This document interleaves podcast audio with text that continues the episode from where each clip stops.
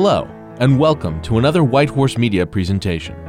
White Horse Media presents Amazing Discoveries with international speaker and best-selling author Steve Wohlberg. Our goal is to continue to produce life-changing and biblically based presentations. We hope you enjoy this series. At the end of this CD, you'll receive more information on this ministry and how you can obtain some additional resources.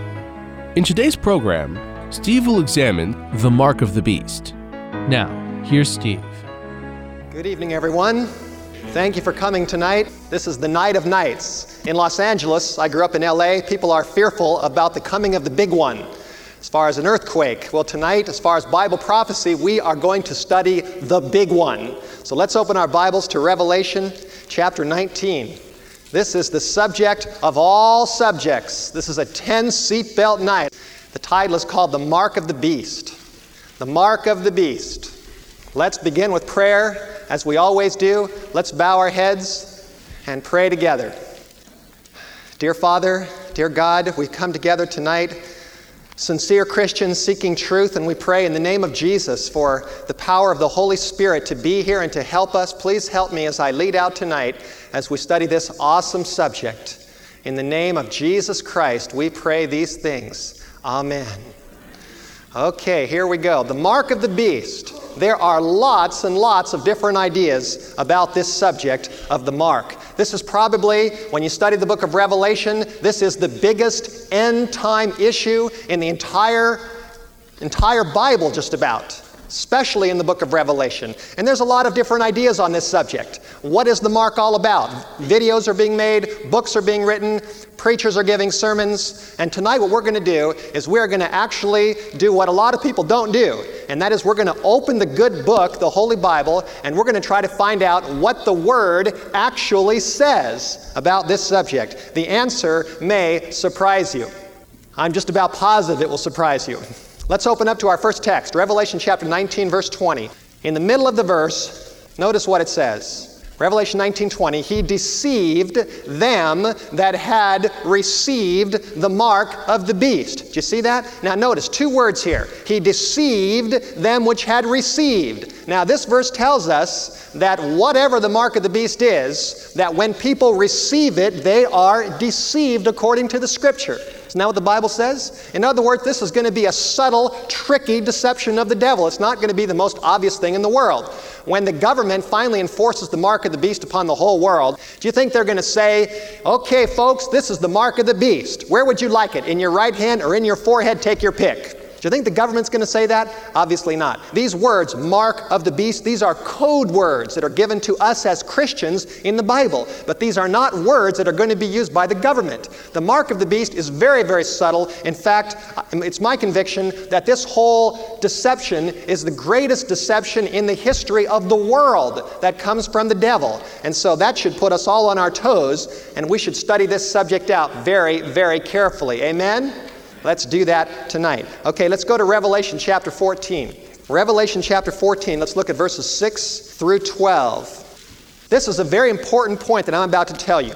Many people don't have any idea about this, but when you really study Revelation and study the mark of the beast, you discover the amazing fact that the three angels' messages found in Revelation 14, verses 6 through 12, these three angels contain the key to understanding and to ultimately avoiding the mark of the beast. If we don't understand the three angels, we cannot understand the topic of the mark. So let's read about this. Revelation 14, verse 6. Verse 6 says, I saw another angel flying in the midst of heaven.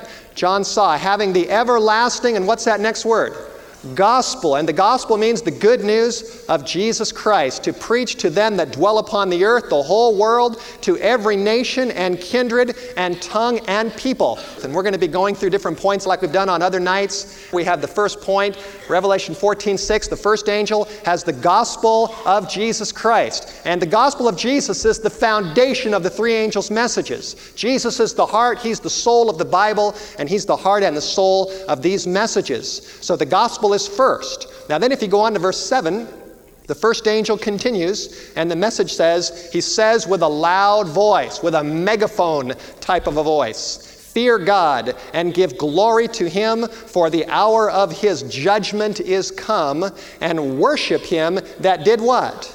That made heaven and earth and the sea and the fountains of waters. So the first angel says, number one, follow Jesus, believe he died for you, accept the gospel. And then verse 7, among other things, says, worship him that made heaven and earth and the sea and everything in it. So here's a worldwide global call to every nation, tribe, tongue, and people down at the end of time to follow the gospel and to worship the Creator. Now keep your finger here and turn to John chapter 1. John chapter 1. This may amaze you, what we're about to look up. John chapter 1, verse 10. Who specifically in the New Testament really is the creator of heaven and earth? This is a very important question, and we're going to find out a shocking answer in John chapter 1, verse 10. Notice this passage. John 1, verse 10, the Bible, this is talking about Jesus, and it says, He was in the world. 2,000 years ago, He walked this earth. And the world was, and what's that next word? The Bible says, The world was made by Him. Now, who is Him? He is Jesus. And this verse tells us that 2,000 years ago, the man that walked this earth was more than just a man. That's exactly what it says. He was in the world, and the world, this whole world, was actually made, it was formed by Him. And the world knew Him not. Most people don't know that Jesus Christ is not just our Savior, but He's actually the creator of heaven and earth. The whole planet was made by Him at the beginning of time. Is that what this verse says? That's exactly what this verse says. So if you look at this picture, what we're reading in our Bibles is trying to tell us that the hands that were ultimately crucified on the cross, those are the same hands that formed this world. Hallelujah. That's great, deep truth from the Bible. Now let's go back to Revelation 14 and let's look again at verse, verse 7. And we're going to discover that this whole concept about Jesus being the creator of heaven and earth, this has a lot to do with understanding the biblical truth about the mark. Revelation 14, verse 7, at the end of the verse, the Bible says, Worship him that made heaven and earth and the sea and the fountains of waters. Now, who is that? It's God, it's Jesus Christ. According to that verse right there, John 1:10, the world was made by him, by Jesus. And then verse 7 says here, worship him that made. That's a call to worship Christ, not just as our Savior, but as our Creator. Him that made heaven and earth, the sea, and the fountains of waters. Okay, now let's go down to verse 9. Verse 9 continues and says, The third angel followed them. There's three angels, and here's the third one. The third angel followed them and said with a loud voice, If any man, and what's that next word? Worship. Now notice the word worship. If any man worship the beast and his image and receive his mark. Now we just read at the end of verse 7 where it says, Worship him that made heaven and earth. And that's point number two over there on this tower of truth is to worship the Creator. And then that word worship is used in verse 9.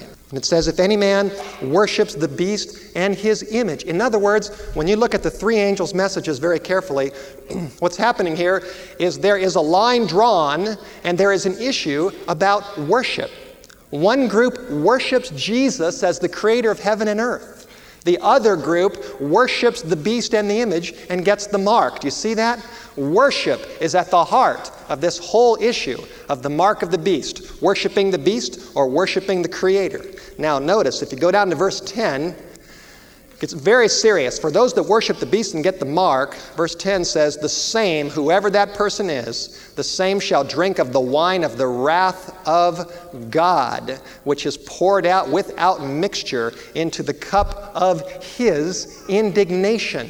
Now, this is a very, very serious passage. And what it's telling us when verse 7 says worship the Creator, when verse 9 says don't worship the beast and don't get the mark, and then it says if we do get the mark, we will receive the wine of the wrath of God Himself. This is telling us that the mark of the beast, whatever it is, is ultimately a sin against God. Do you see that? It's a sin against our Creator.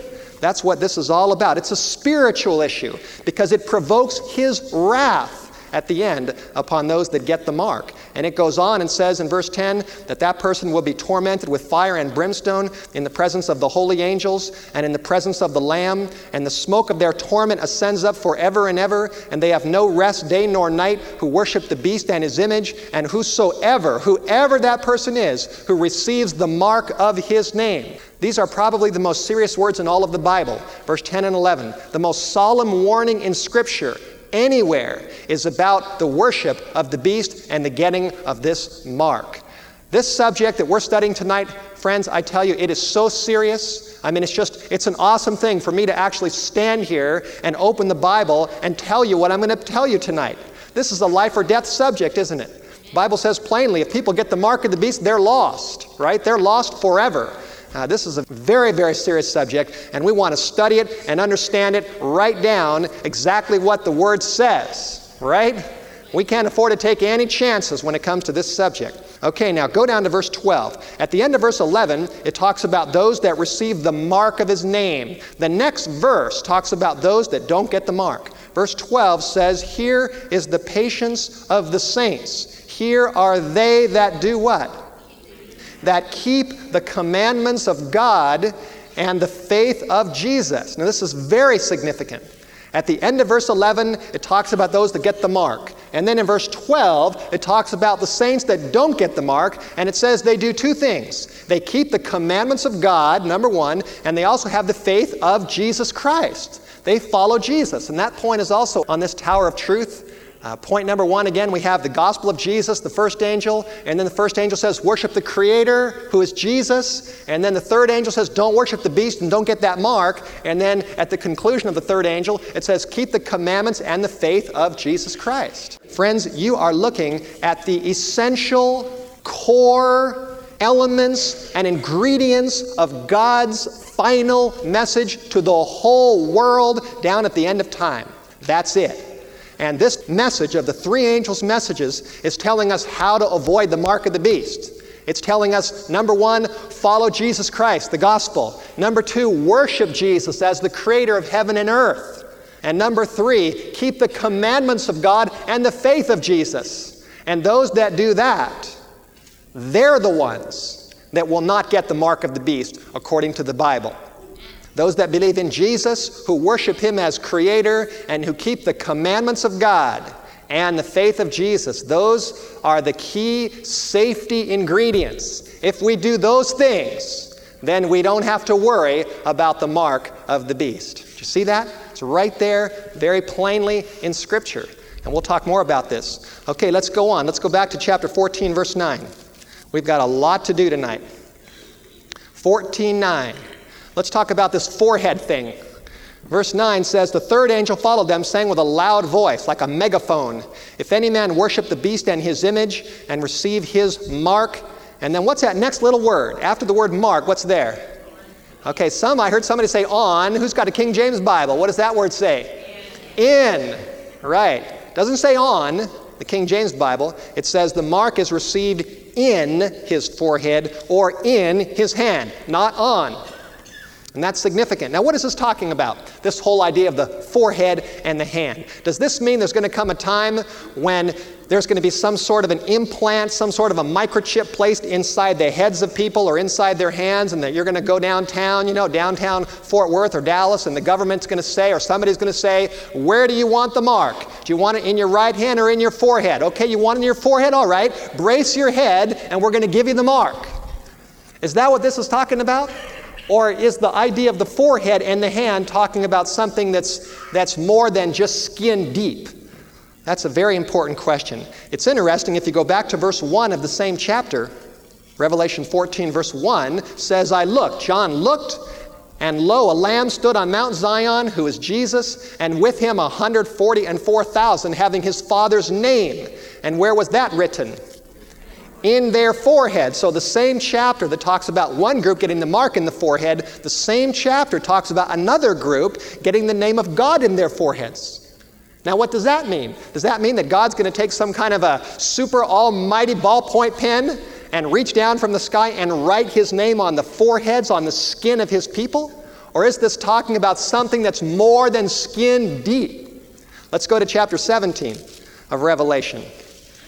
Let's take a look at verse 5. Revelation 17, verse 5, talks about this woman. I call her the scarlet harlot. We'll talk all about her.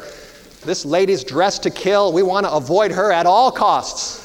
Revelation 17, verse 5, notice it says, Upon her forehead, there's the forehead mentioned again, was a name written Mystery, Babylon the Great, the mother of harlots. So here's this woman, and Revelation 18 tells us she deceives the whole world, and on her forehead is this mysterious name. Now, this is obviously talking about symbolism, right? There's not going to be any real literal lady riding around on the beast that has some words written on her head. We're reading about some symbolic things here in Revelation. Let's go to chapter 22 and let's see it one more time in Revelation. Chapter 22, let's look at verse 4. Now here's another passage 22 4. The Word of God says concerning the saved, they shall see His face, the face of the Lord, and His name shall be where?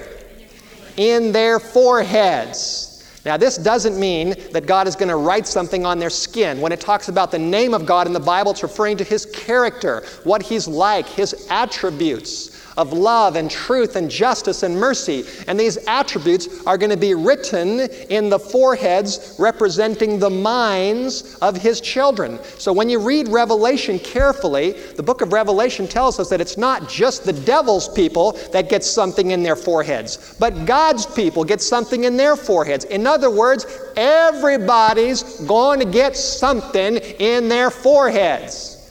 Everybody. It's either the mark of the beast or it's the name of God, one or the other. But something's going to be written up here inside of all of us, and it's important that we've got the right thing up here, right? Very important. Now let's go back to the Old Testament. Let's look at Deuteronomy chapter 11, verse 18. Deuteronomy 11, verse 18. One of the problems with this whole subject of the mark of the beast is that few people really study it out. They just watch movies and videos, they just read books that speculate, but they don't actually study themselves and see what the Bible really says. Deuteronomy chapter 11, let's look at the 18th verse. This whole idea of the right hand and the forehead is really an Old Testament concept. It's picked up and used in the book of Revelation, but it comes from the Old Testament. It has a root, as most things in Revelation do. In verse 18, here's the root. Therefore, God is speaking through Moses to the children of Israel, therefore shall you lay up these my words, God's own words, he says. Lay them up in, there's the word in again, inside your heart and in your soul. And then he says, and bind them for a sign upon two places, upon your hand, there's the hand, that they may be as frontlets where? Between your eyes. So here we have in Deuteronomy 11:18, God said, "I want my words to be in your hand and also between your eyes." Now, what was God trying to tell his people back there through Moses? Was he telling them that he expected them to take a very fine little pen and write on the skin of their foreheads the whole book of Deuteronomy? Is that what he was saying? If that's what he meant, then those Jews, they've had they would have had to have very, very big faces to get the whole book of Deuteronomy. It's a big book, 34 chapters. In between their two eyeballs, right above their nose, below their forehead, in that little spot.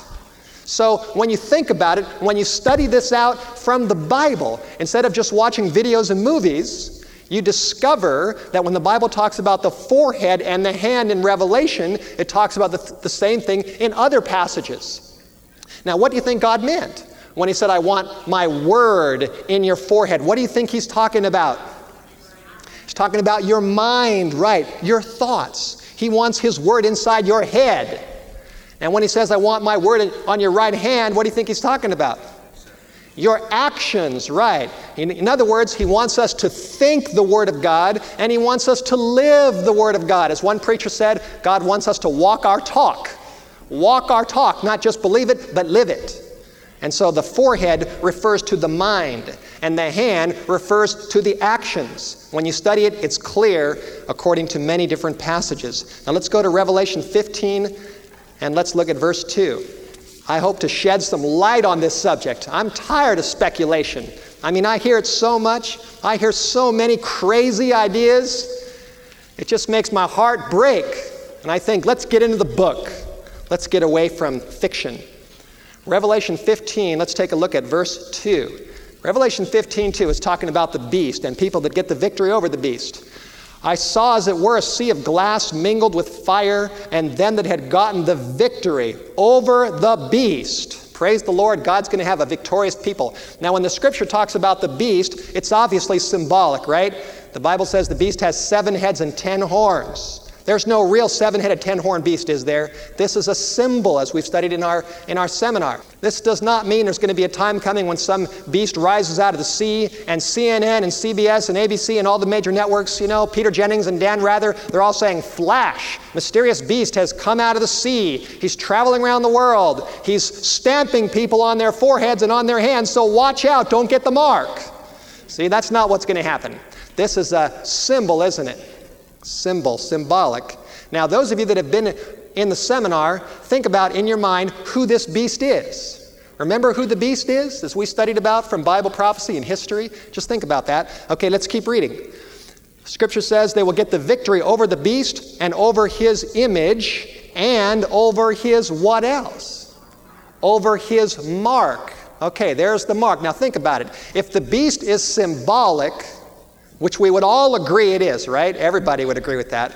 Then here's a big question what about the mark? If the beast is symbolic, what about the mark? It's got to be a symbol. Now, it doesn't mean it's not real, but it means we have to have some discernment to figure out what this is talking about. Now, notice it also says that the mark of the beast is, it says it is his mark. Do you see that? His mark. Now, think about this. Think in your mind who the beast is, okay? If you were here in the seminar, just think, I know who the beast is now. Now realize this. May, may light shine into your minds right now. The mark of the beast, whatever it is, is his mark. In other words, it is some mark, some tradition, some something that comes from the biblical beast of Bible prophecy that you now know who it is. It's not coming from a computer, it's coming from the beast of prophecy. The mark of the beast is some tradition, some doctrine, some practice, something that comes from the biblical beast that is against the Word of God, that is against the law of God, that is against the worship of Jesus the Creator. It's against the commandments of God.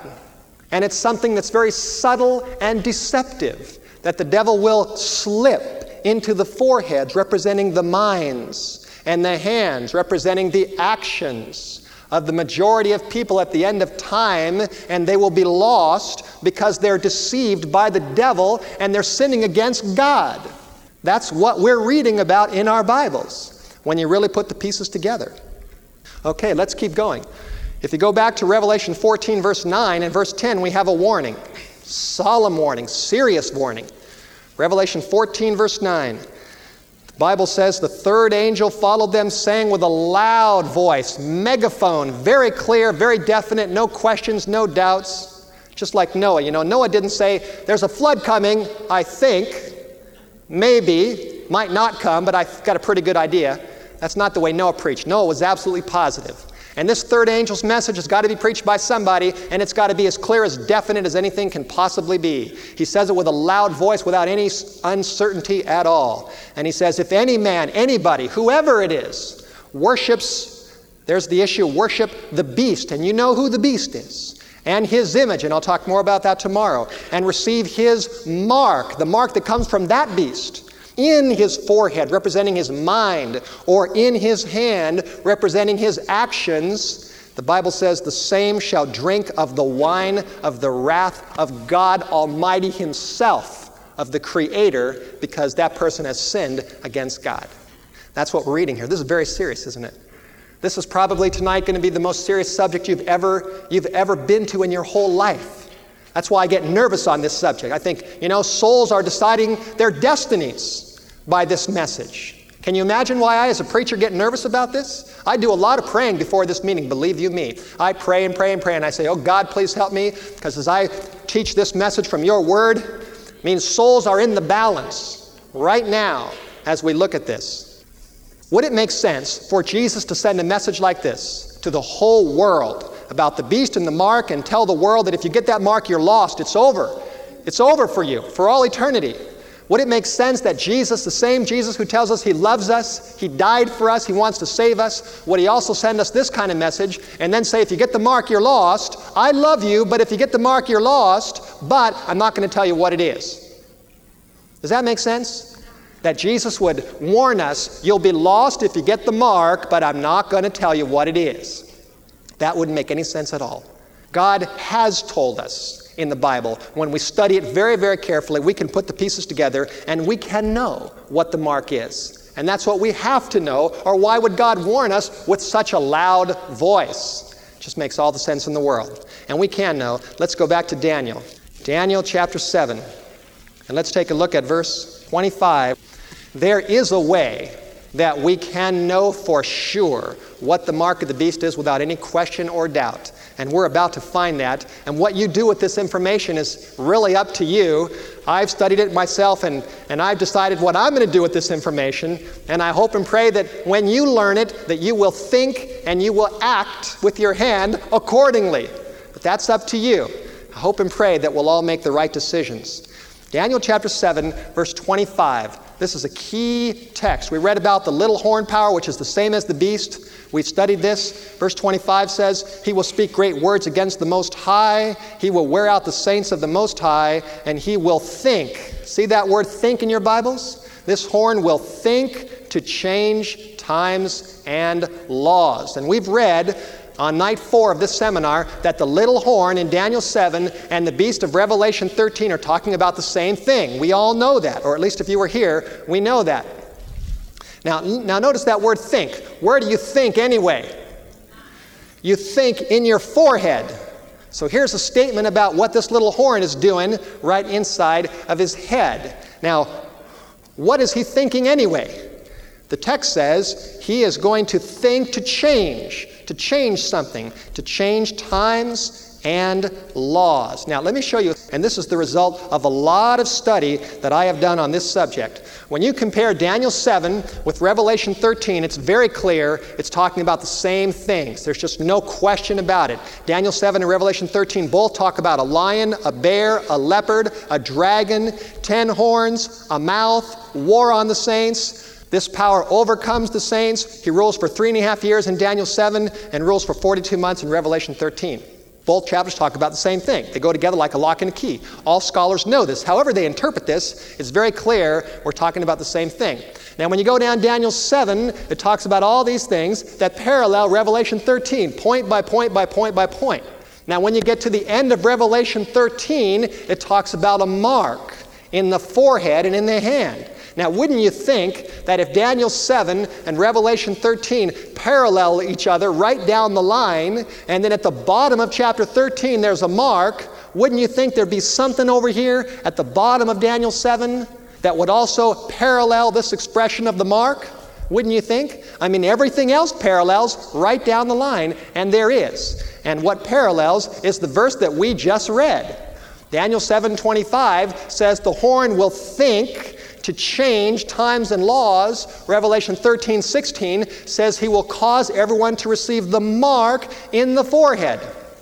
So we have a parallel right there. And let me illustrate this that the change on the one side is a parallel to the mark on the other side. And let me illustrate this. Let's just say, and I'm not, getting, I'm not trying to give anybody any ideas tonight.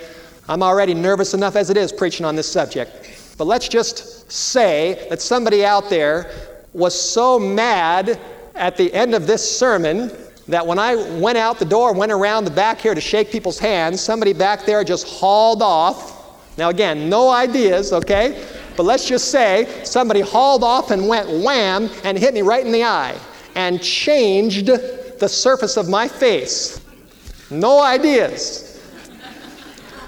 Now, let's just say someone did that, though, because they were upset with me. They didn't realize I was just trying to do my part and to serve God. And so then, let's say tomorrow night, if you came to the seminar, when I stood up here to talk to you, what would you see right there? You'd see a big black mark, wouldn't you? That person changed the surface of my face, and there was a mark. Change, mark. A change is a mark. Let's say I had a hammer. Here's a plexiglass pulpit up here, and let's say I took a hammer up here and I hit it real hard on the side here, just as hard as I could, and I knocked off a chip. And nobody saw me do this, and then I went away. And then let's say the next day you came here and you looked at that pulpit and you thought, wow, some, somebody's been here. Somebody did something to this. And the reason why you'd know that is because my mark was there. I left my mark there. Change is a mark. Has anyone ever come into your life and changed you for the better or for the worse? And they left their mark on your life. Are you with me? If I have my hand up here and then I take my fist and I hit it and I change the surface of my hand, what's there? My mark. A change is a mark. Daniel 7, right down at the bottom, there's a change. Revelation 13, right down, there's a mark. So it makes perfect sense that whatever the mark of the beast is, it's a changing. That's the whole context. Now look more carefully. What does he think in his forehead to change anyway?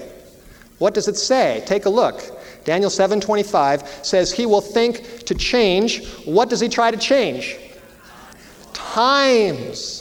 Times and laws. This is very, very important. You are looking at the truth of God's Word up there on that slide. It's very, very clear right in the Bible. Now, at this point, I think you should put on all your seatbelts because I'm going to make the application and pull all this together and just tell you straight what the truth is. Isn't that what you want me to do? Tell you the truth, the whole truth, nothing but the truth? That's what I want to do. And here we go. Now, let me just summarize so far what we have studied. The three angels' messages tell us that if we believe in Jesus, number one, and if we worship the creator of heaven and earth, number two, and then if we keep the commandments, number three, then we won't get the mark. Right? We read that in the Bible very, very plainly a message to the whole world, God's message. Now, the chilling fact is that there is only one commandment of the ten that has to do with the creator of heaven and earth. Only one. And the chilling fact is that that's the only commandment of the ten that has to do with the subject of time. Times. The Bible says he would think to change times and laws, and I think you know which commandment that is, right? If you just put the pieces together, there's only one commandment about the Creator. There's only one commandment that talks about time. And which one is that? It's number four, right? The fourth commandment that says, Remember the Sabbath day and keep it holy. Now, about a week and a half ago in this seminar, we studied this subject, and I made you a promise as as a speaker in front of my audience, I said I wasn't going to talk about this subject night after night after night after night. Remember that? How many of you remember I said that? See a lot of heads and hands raised. Now, haven't I been good about that? I mean, really, I have, haven't I? Uh, I haven't even mentioned the Sabbath for a week and a half. But tonight, we've got to talk about it. And the reason is because the whole subject of the Sabbath of Jesus and the worship of the Creator and its change, this has everything to do with the biblical truth about the mark of the beast. So that's why we're studying this. Let's go back to the book of Exodus, chapter 20, and let's take a look at verse 8. Exodus chapter 20, verse 8. Now, notice, this is the fourth commandment of the ten, the big one. Big law of God. Verse 8 says, What's that first word? Remember. Remember. Now, think about it, folks, and may the Spirit of God just speak to your heart right now. With what part of your body do you remember? Where do you remember? You remember in your foreheads, don't you?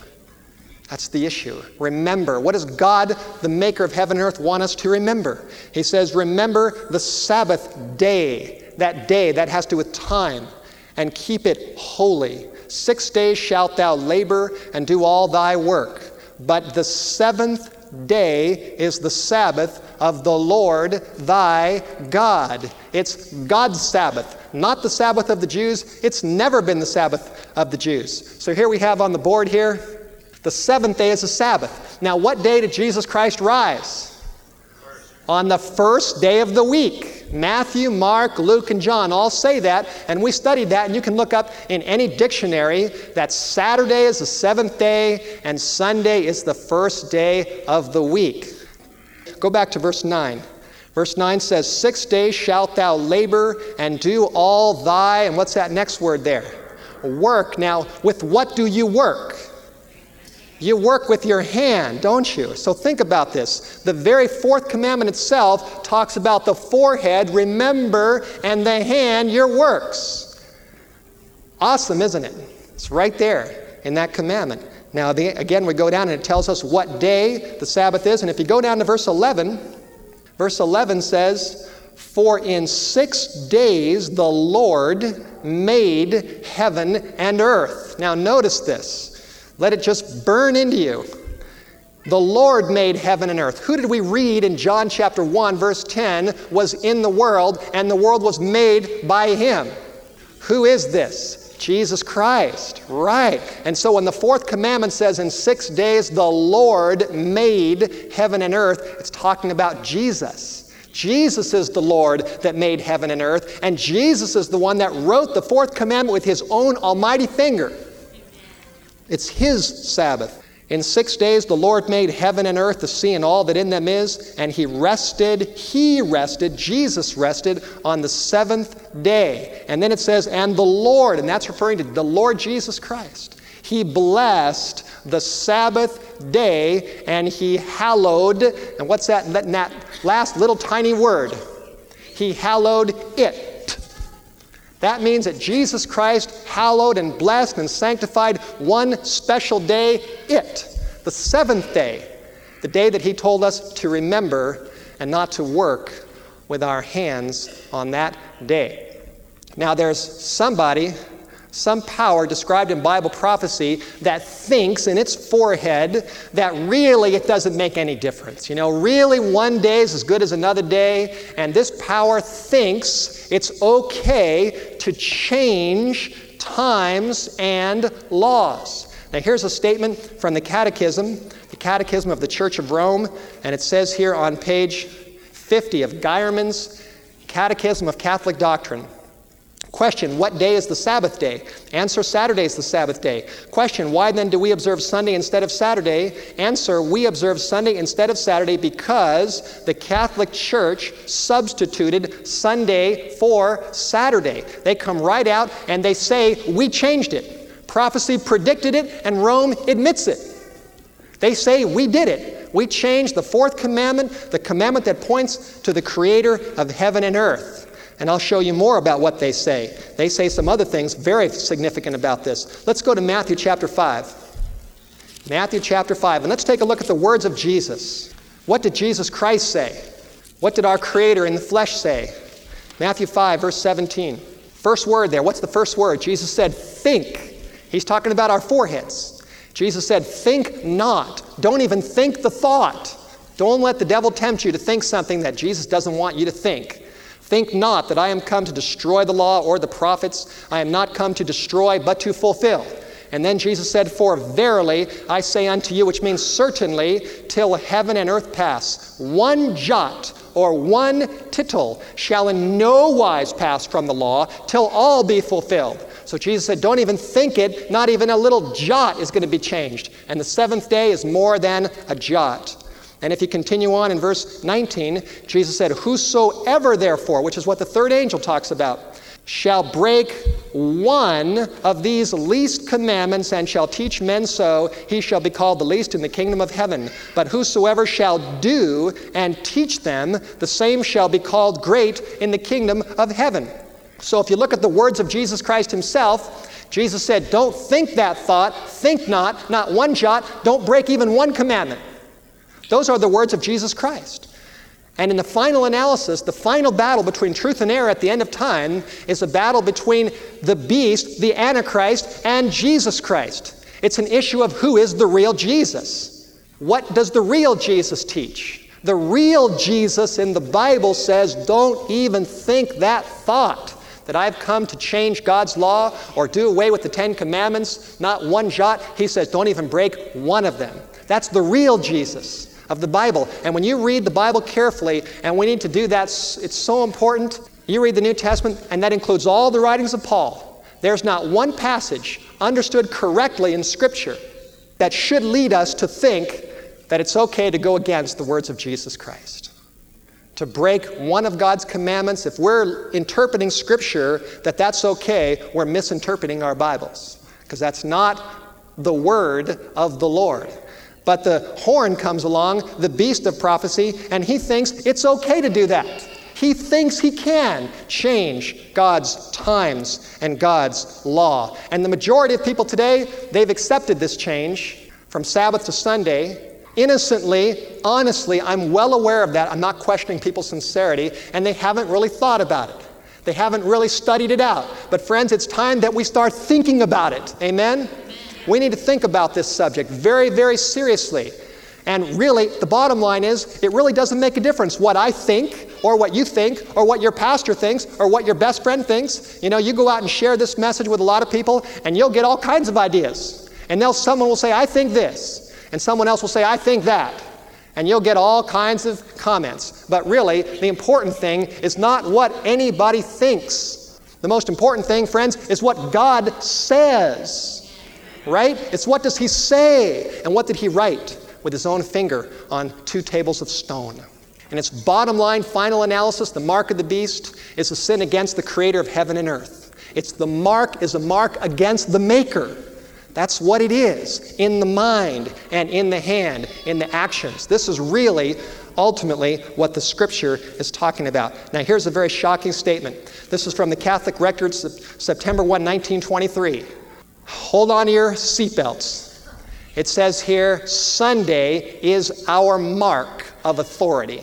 The church is above the Bible, and this transference of Sabbath observance is proof of the fact.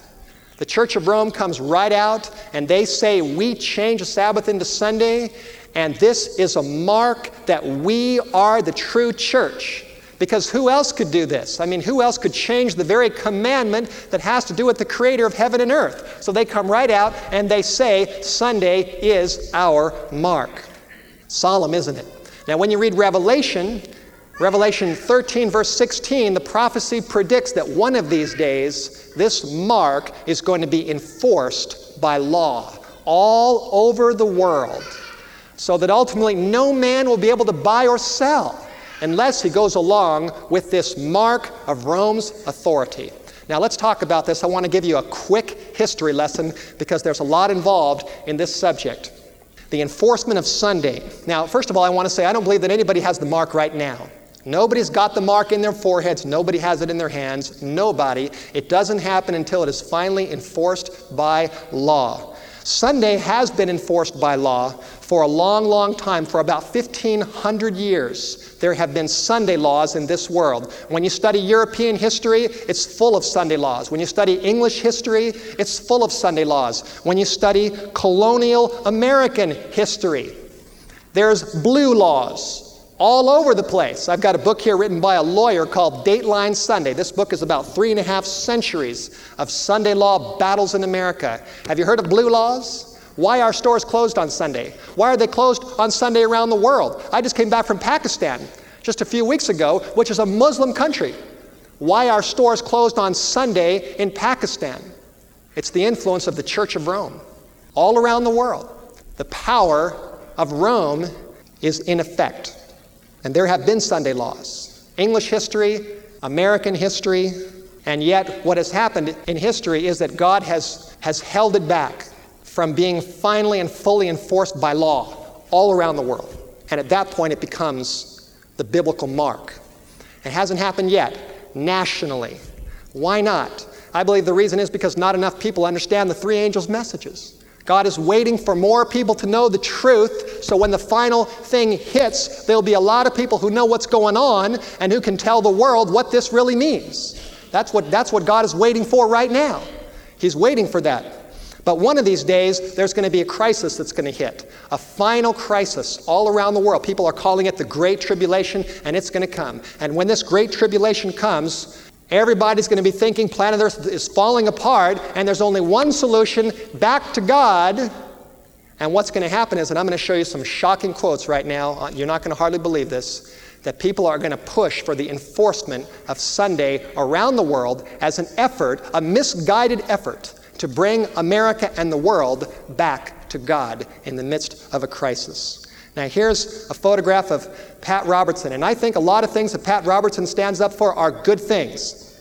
I want to be understood by that, but here's a statement that Pat Robertson made In his Destiny editorial service, 1982, he said, quote, It is the duty of the government of its people to thus proclaim a day as Sabbath to be universally observed, Sunday as the Lord's Day. Pat Robertson wrote a book called The New World Order, and on page 236 of that book, he says Sunday should be enforced by law. Now, I think Pat is a good man, and I respect a lot of things that he stands up for. But when it comes to this issue, I beg to differ with him. I think he's making a serious mistake, along with many other people. Here's a photograph of John Paul II. Here's a statement from Church and State magazine, March of 1993. It says Last year, Pope John Paul II stepped up the pressure for a Sunday closing law. The Church of Rome is very much in favor of enforcing Sunday. They've been doing this for a long time. This is the most official document inside the Church of Rome. It's the 1994 Catholic Catechism that has all of their doctrines. It has the Vatican imprimatur on the front of it. And this is what it says on page 528. It says Christians should seek for recognition of Sundays as legal holidays. Public authority should enforce the keeping of Sunday. So here's the most official document of the Church of Rome, and they say we want Sunday laws. Pat Robertson says Sunday should be enforced to bring America back to God. John Paul II says we want Sunday laws. Catholic documents say we want Sunday laws. I have a friend of mine, his name is Ed Reid. He wrote a book called Sunday's Coming. And this book is filled with documentation about how Sunday will be enforced by law. It looks at history, it looks at Protestants, it looks at the direction of our society, what's happening in the religious world, and friends, the evidence is there.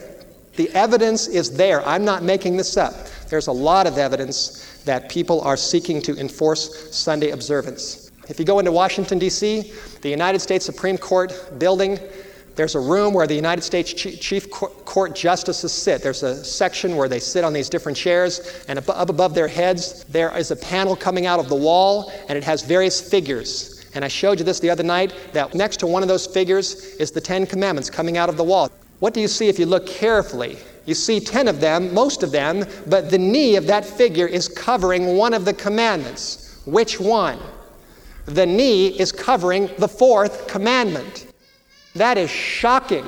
It's significant right in the heart of Washington, D.C., and I see this as prophetic. It's prophetic. It's showing us really what the issues are that people are covering. They're hiding their minds from the commandment of Jesus that points to the creator of heaven and earth. This is the issue. It's chilling, isn't it, to look at that? And that's what's going to happen ultimately when Sunday is enforced by law. Let's go back to Revelation 6:13. Revelation 13. And let's analyze this a little bit more before we finish our meeting. See why I get nervous about this subject? I think we all, you know, I mean, this is shocking. Revelation 13, verse 16 says he would cause all. Here's when the mark is enforced by law. Verse 17 says eventually that no man will be able to buy or sell save he that had the mark or the name of the beast or the number of his name. Now, it's amazing. You know, there's all kinds of videos and movies about this passage, but few people really study it carefully. No one eventually will be able to buy or sell when Sunday is enforced by law unless they have three things unless they have the mark, or the name, or the number of his name. Three things. Do you see that? Now, do you think this means that when the government finally enforces the mark, that they're going to say to people, which one do you want? Would you like the mark? Would you like the name or would you like the number in your right hand or in your forehead? Obviously, that's not what's going to happen, folks. We're dealing with deep spiritual issues here. The mark is the mark of Rome's authority of breaking God's law, which is Sunday. That's the mark. Number two, the name of the beast refers to the beast's character. God's people get his name in their foreheads, that they honor Jesus and follow his law, whereas the beast people get the, the, name of the beast in their forehead, and the beast's character is he thinks it's okay to change God's law. That's the issue. And then it says, or the number of his name. And that number is 666. We studied that. And what, what number is close to 666 but not quite? Seven. 666 is mentioned in Revelation 13, verse 18, and the number 7 is mentioned all over Revelation. 666 is almost 7, but not quite. And it represents man's attempts to play God. God made the world in six days and rested on the seventh. That's God's authority. But man wants to do his own thing. And ultimately, that's what's going to happen at the end of time. These are, we're dealing here with deep spiritual issues. Deep spiritual issues. Somebody gave me this the other day to take a look at. This is a copy of an old New Testament. It's from the 1800s. It used to belong to a Presbyterian preacher, and it has a lot of footnotes in it. And this is what I was just very amazed to discover this that on Revelation 13, verse 16, it talks about here the mark in the right hand. And it says, This means active obedience to the papal power. Presbyterian Bible, 1800s active obedience to the papal power, or in their foreheads, which means outward profession of Rome's doctrines and infallible authority. Wow. This is from a Bible, New Testament, that a Presbyterian preacher used to carry around over 100 years ago. Now, I, I can't tell you exactly how technology is going to tie into all this, but I do believe that technology will be involved that when the mark, when sin is enforced by law, and people get the mark in their forehead and in their hands, meaning they believe it or they go along with it, there's going to be those that don't go along with it. They're saying, No way, I'm going to follow Jesus, my Creator. And those who do that, they're going to stand up and they're going to stick out like a sore thumb. And somehow the devil is going to use technology to monitor and control their ability to buy and sell, and eventually they're going to be out of the system. They'll lose their jobs, they won't get an income, and they will not be able to buy or sell unless they go along with the enforcement of the mark, the enforcement of keeping Sunday during a final crisis. And I don't know all the details, but I do know that the real issue is not technology. The devil will use technology to control people's lives at the end. But the real issue is Jesus Christ, our Creator, or the beast. That's the real biblical issue, so please don't be deceived. We need to get that and nail it down and know it for sure. Now, I believe there's a lot of sincere people all around this country who are keeping Sunday and they don't know. But what's going to happen is when the mark is finally enforced by law, there's going to be a lot of light that's going to shine out all around this world. People are going to hear just what you're hearing right now. And when the light comes to people's minds and they see the issues and they know what it is, then, if they choose in their foreheads to continue to think it's okay to change and to break God's law, then they're thinking like the beast and they get the mark in their foreheads. God will read their minds and He'll say, I see the beast mark right inside their mind. They're thinking just like the beast. And then other people will say, I don't believe this. I'm, I do not want to go along with it, but I've got to feed my family. And they'll do it with their hands. They'll work and they'll go along with it, they'll do it, and they get the mark in their hands. And ultimately, it's a statement mentally and people's actions that they are going against Jesus Christ. That's the issue. That's the real issue, is Jesus Christ, our Creator. The mark of the beast is coming, according to the Bible. And when it hits, when, it's, when a crisis hits, it's going to come with lightning speed. And God wants us to be ready for it right now. Amen? Our last text is from Revelation 14. Revelation 14. We have read, we've studied very clearly that the issues are on the one side in Revelation 14 7, it says with a loud voice at the end of the verse, Worship him that made heaven and earth, the sea, and all that is in them. And then in verse 9 it says, The third angel followed them and said, Don't worship the beast in the image and don't get the mark. And then in verse 12, the Bible says, Here is the patience of the saints. Here are they that keep the commandments of God and the faith of Jesus. There's the issues very, very clearly. On the one side, we have the worship of the beast and the receiving of the mark. And on the other side, we have the worship of the Creator, the keeping of the commandments, and following Jesus. And there's only one commandment about the Creator, and that's the Sabbath. That's the Sabbath, and may God help us all to stand for Jesus, stand for our Creator, so we will not get the mark of the beast at the end of time. We hope you enjoyed today's broadcast with Steve Wohlberg. We feel privileged to be a part of God's commission to share the gospel message with the world. You too can be a part of our gospel outreach team by supporting broadcasts just like these with your financial gifts. We strive to be careful with every dollar that we receive, knowing these donations are sacred gifts to build up God's kingdom of grace and salvation. To find other great resources or to donate online, go to whitehorsemedia.com or you can call us at 1 800 78 Bible. That's 1 800 782 4253. You can follow us on Twitter at Whitehorse7 or on Facebook at facebook.com forward slash Steve Wohlberg. That's Steve, W O H L B E R G. If you prefer to contact us by mail, write to White Horse Media, P.O. Box 130, Priest River, Idaho 83856. Thanks for your support and may God richly bless your day.